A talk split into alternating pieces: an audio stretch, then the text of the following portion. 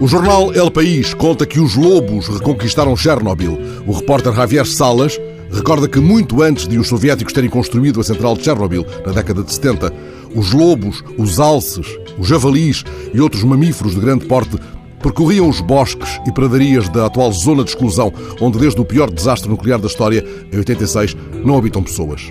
Três décadas passadas, um grupo internacional de biólogos concluiu que os lobos e outras espécies de mamíferos ocuparam o vazio e que o número dos grandes mamíferos aumentou em relação aos anos anteriores à tragédia. Escreve Javier Salas, a chamada Zona Morta tem mais fauna do que nunca. Um dos cientistas que estudam a região de Chernobyl associa o aumento dos animais na zona radioativa à circunstância de não haver presença humana e sublinha que já foi detectado o regresso do urso pardo, de que não havia sinais na região há quase um século.